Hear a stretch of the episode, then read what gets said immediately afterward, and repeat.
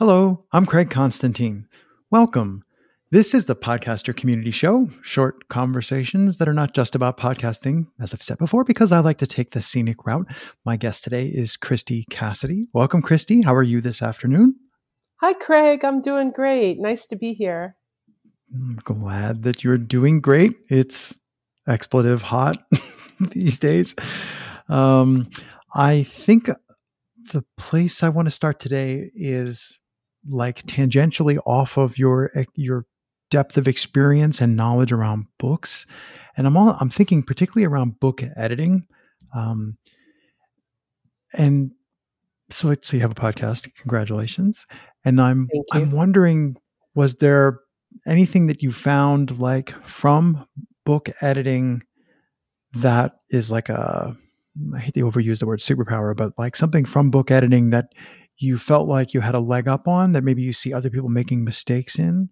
Or are you surprised at how your editing skills didn't actually turn into superpowers when you got to podcasting?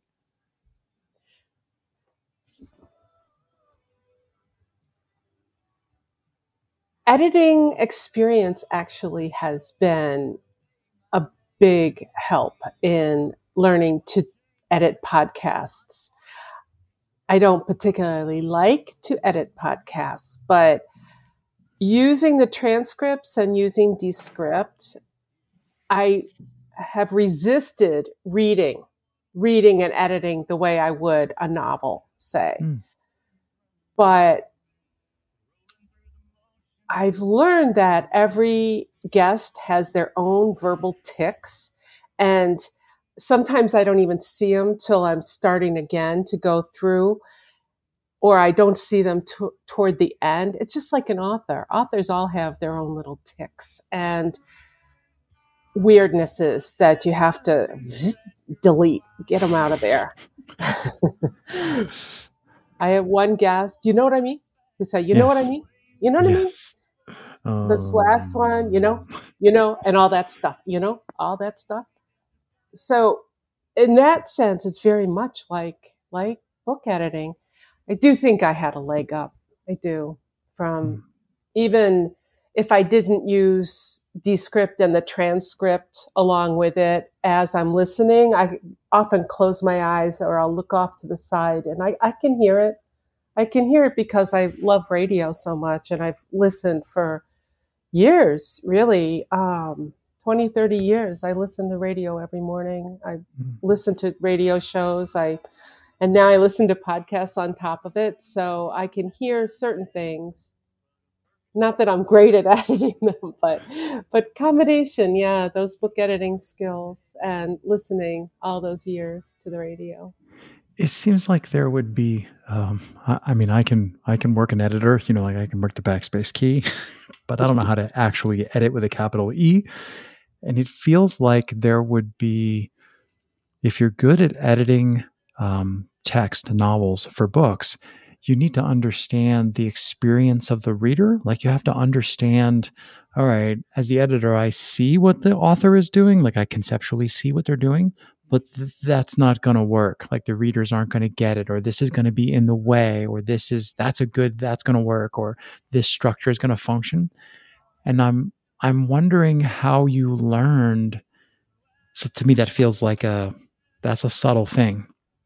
To yeah, I'm literally knee deep in the text. I'm knee deep in the relationship with the author, with the story, but yet I'm able to make sure that I can, when I'm done, I can hit the save button and, it, and it's a book that people can read and they can get the experience and the or the ideas that the author was actually intending. That that's a skill set to me that I feel I don't have in, in editing text, and I'm wondering did you have a learning curve when you went to podcasting? Like the way you were describing looking at Descript, which has absolutely nothing to do with how people consume the things that we're creating. And and you made an excellent point about looking to the side, like being mind that you are mindful enough to go, yeah, okay, but the experience of the listener is actually me averting my eyes, just listening with my eyes closed. So I'm just wondering if you had to work to learn that same like parallel skill of being able to like go really deep into the creation of the podcast, but yet still be able to go, that's not what the people listening are going to experience. They're going to experience, you know, just the audio. Am I making sense? Like, so there's a parallel there. I feel that speaks to like how complex editing for uh, text is, and I think editing for audio is is equally complex, but somehow different. It's very different. I'm still, I'm still like, it's a steep learning curve, and I don't even see the top of the hill in sight. it's true. It's um, what's hardest for me at this point is understanding the story, uh, getting the arc of the story, which in a in a even in nonfiction, you can find the story chapter by chapter. You can find it through the whole book, certainly in fiction as well, even in a short story, even in a poem. This is a little different because people meander this way and that when you're talking to them. And then am I supposed to rein them in or am I supposed to follow them? And what is the experience of the listener? You want to surprise them. I don't think I've surprised anybody yet. I would like that that might be a goal to hmm. surprise the listener. But it's it's hard. It's hard finding that story and everybody of course talks about it and all the pros you know in their newsletters and books and and i'm like ah, where is it? Where is it? Help me out. I know it's here somewhere. I'm i agree with you right? There's this idea of the arc and I've had I've done podcast episodes where we're talking about creating story arc or finding story, and I'll I'll admit I think I've said this before that I don't I actually don't pay any attention. I don't pay any attention at, at all because I in in this particular show I know I'm not going to edit at literally anything at all, uh, let alone try to like decide what story Christi was actually trying to tell, even though you know, I gave her no time and I didn't give her any questions and she had basically no warm up and it's just it's just a conversation. So I think for me I think knowing that if I wanted to share stories then what I'm doing sucks horribly. And and like for me it feels like it actually makes it simpler. I'm like, wait, all right, I'm not trying to tell stories, so I'm not going to I don't want to say get lost in the rabbit hole because it makes it sound negative, but I'm not going to go off on the the long journey of learning how to tell stories when that's not what I'm doing. And instead, uh, I have other things that I do that don't revolve around editing, but other things I do about how do I create a conversation, how you bootstrap that. You know, I say zero to sixty and be done in twenty minutes. And I I think it's it took me a long time to realize that I kept going.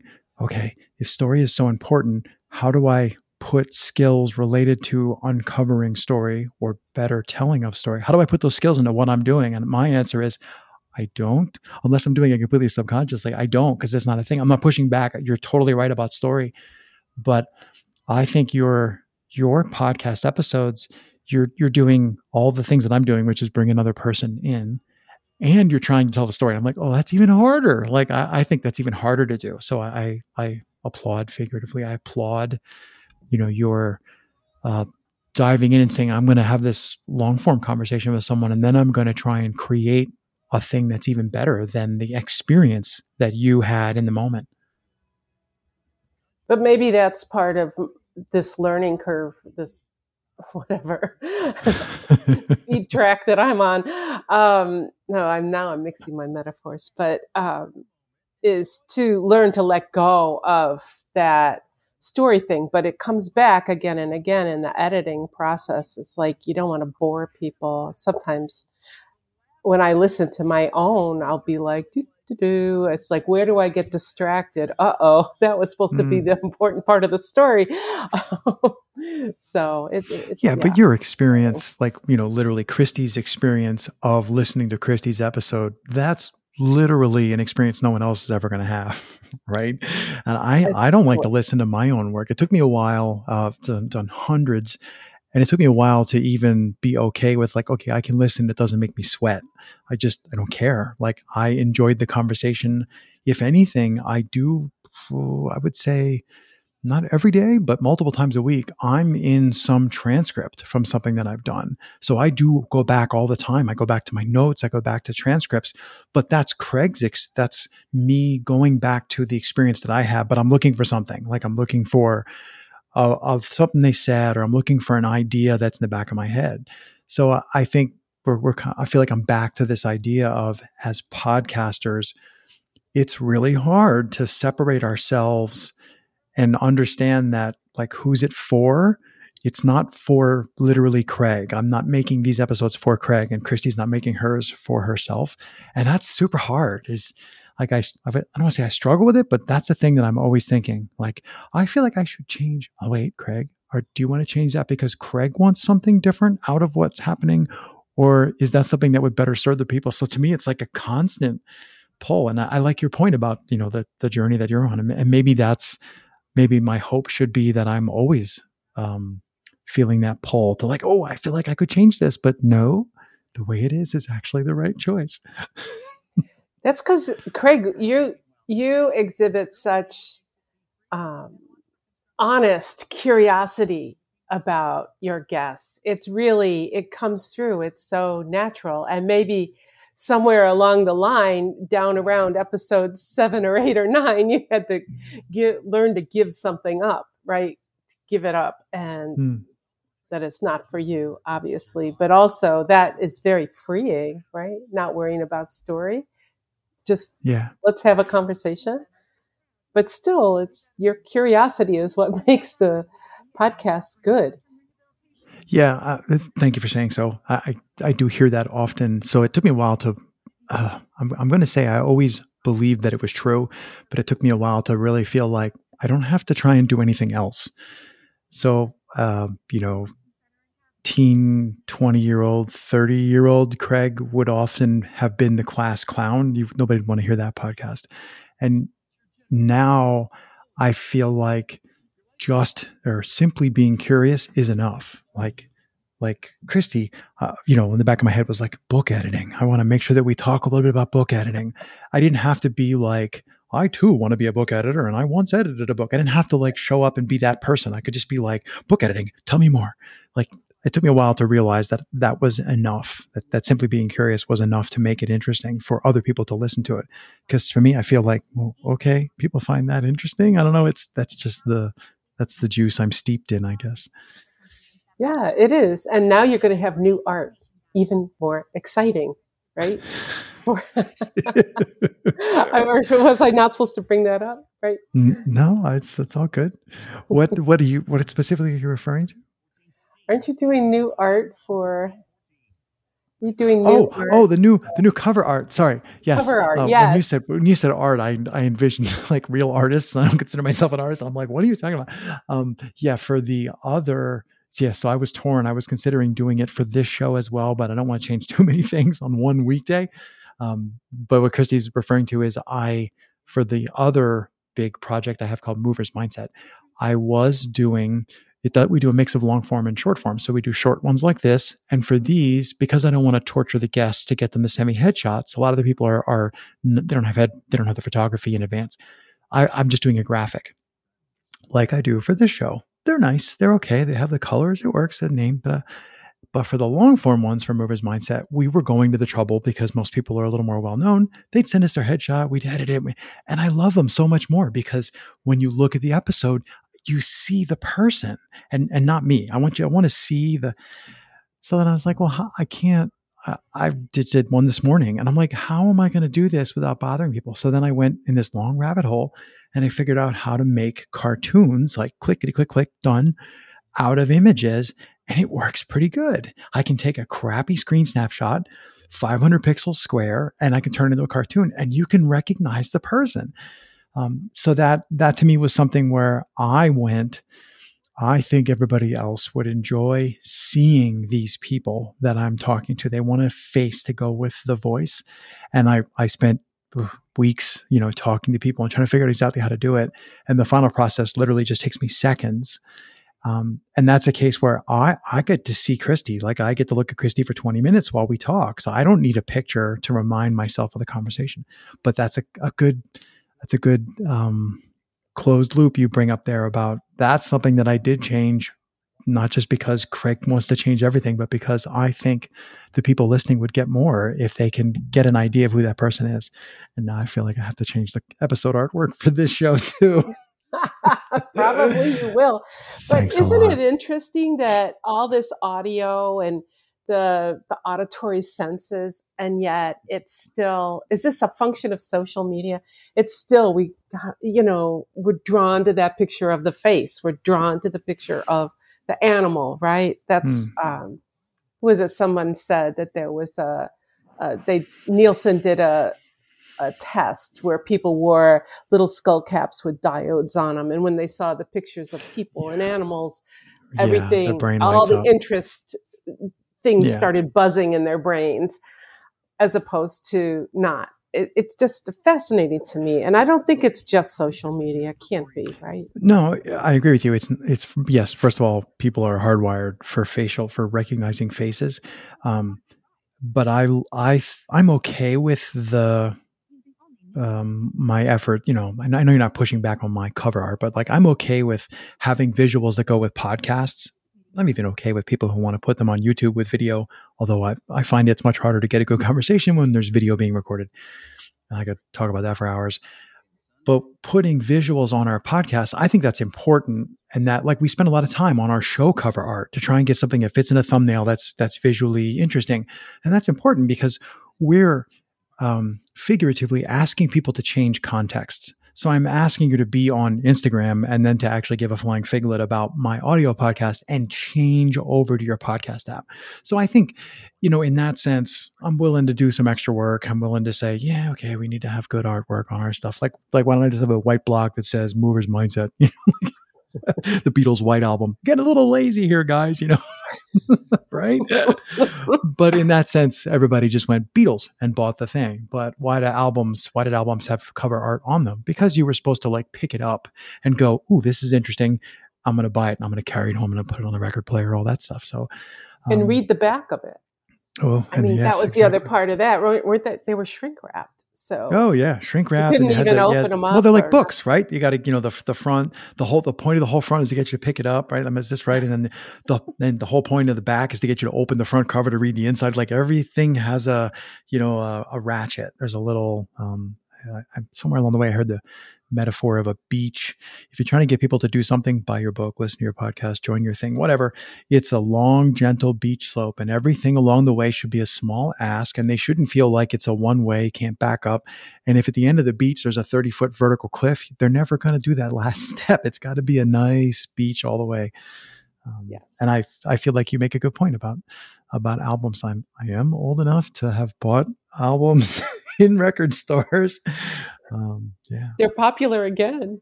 Yeah. that a trip? Yeah. yeah. Cool. But what can we do? There's a, hmm. I don't know. I don't think I have, I don't think I have it in me uh, to start setting up a whole turntable and speaker setup anymore. Yeah, I think they actually make USB ones now. Turntables with a USB jack. I've been tempted, um, but I actually I have a cousin, a really close friend of mine, uh, a second cousin who I gave. I, I, used to have a really good Marantz turntable. It was my dad's, and I gave it to him and the whole vinyl collection. And every once in a while, I make him promise because he listens to vinyl a lot. I'm like, play the Grateful Dead really loud or something. So, so all that stuff still does get used. Uh, but I'm off on a tangent. Um, how about one last quick question as our time slips away? Um, yes. What's something that you've wanted to do with podcasting, but you're kind of afraid if you started, it's going to eat your life? oh, I know exactly what it is.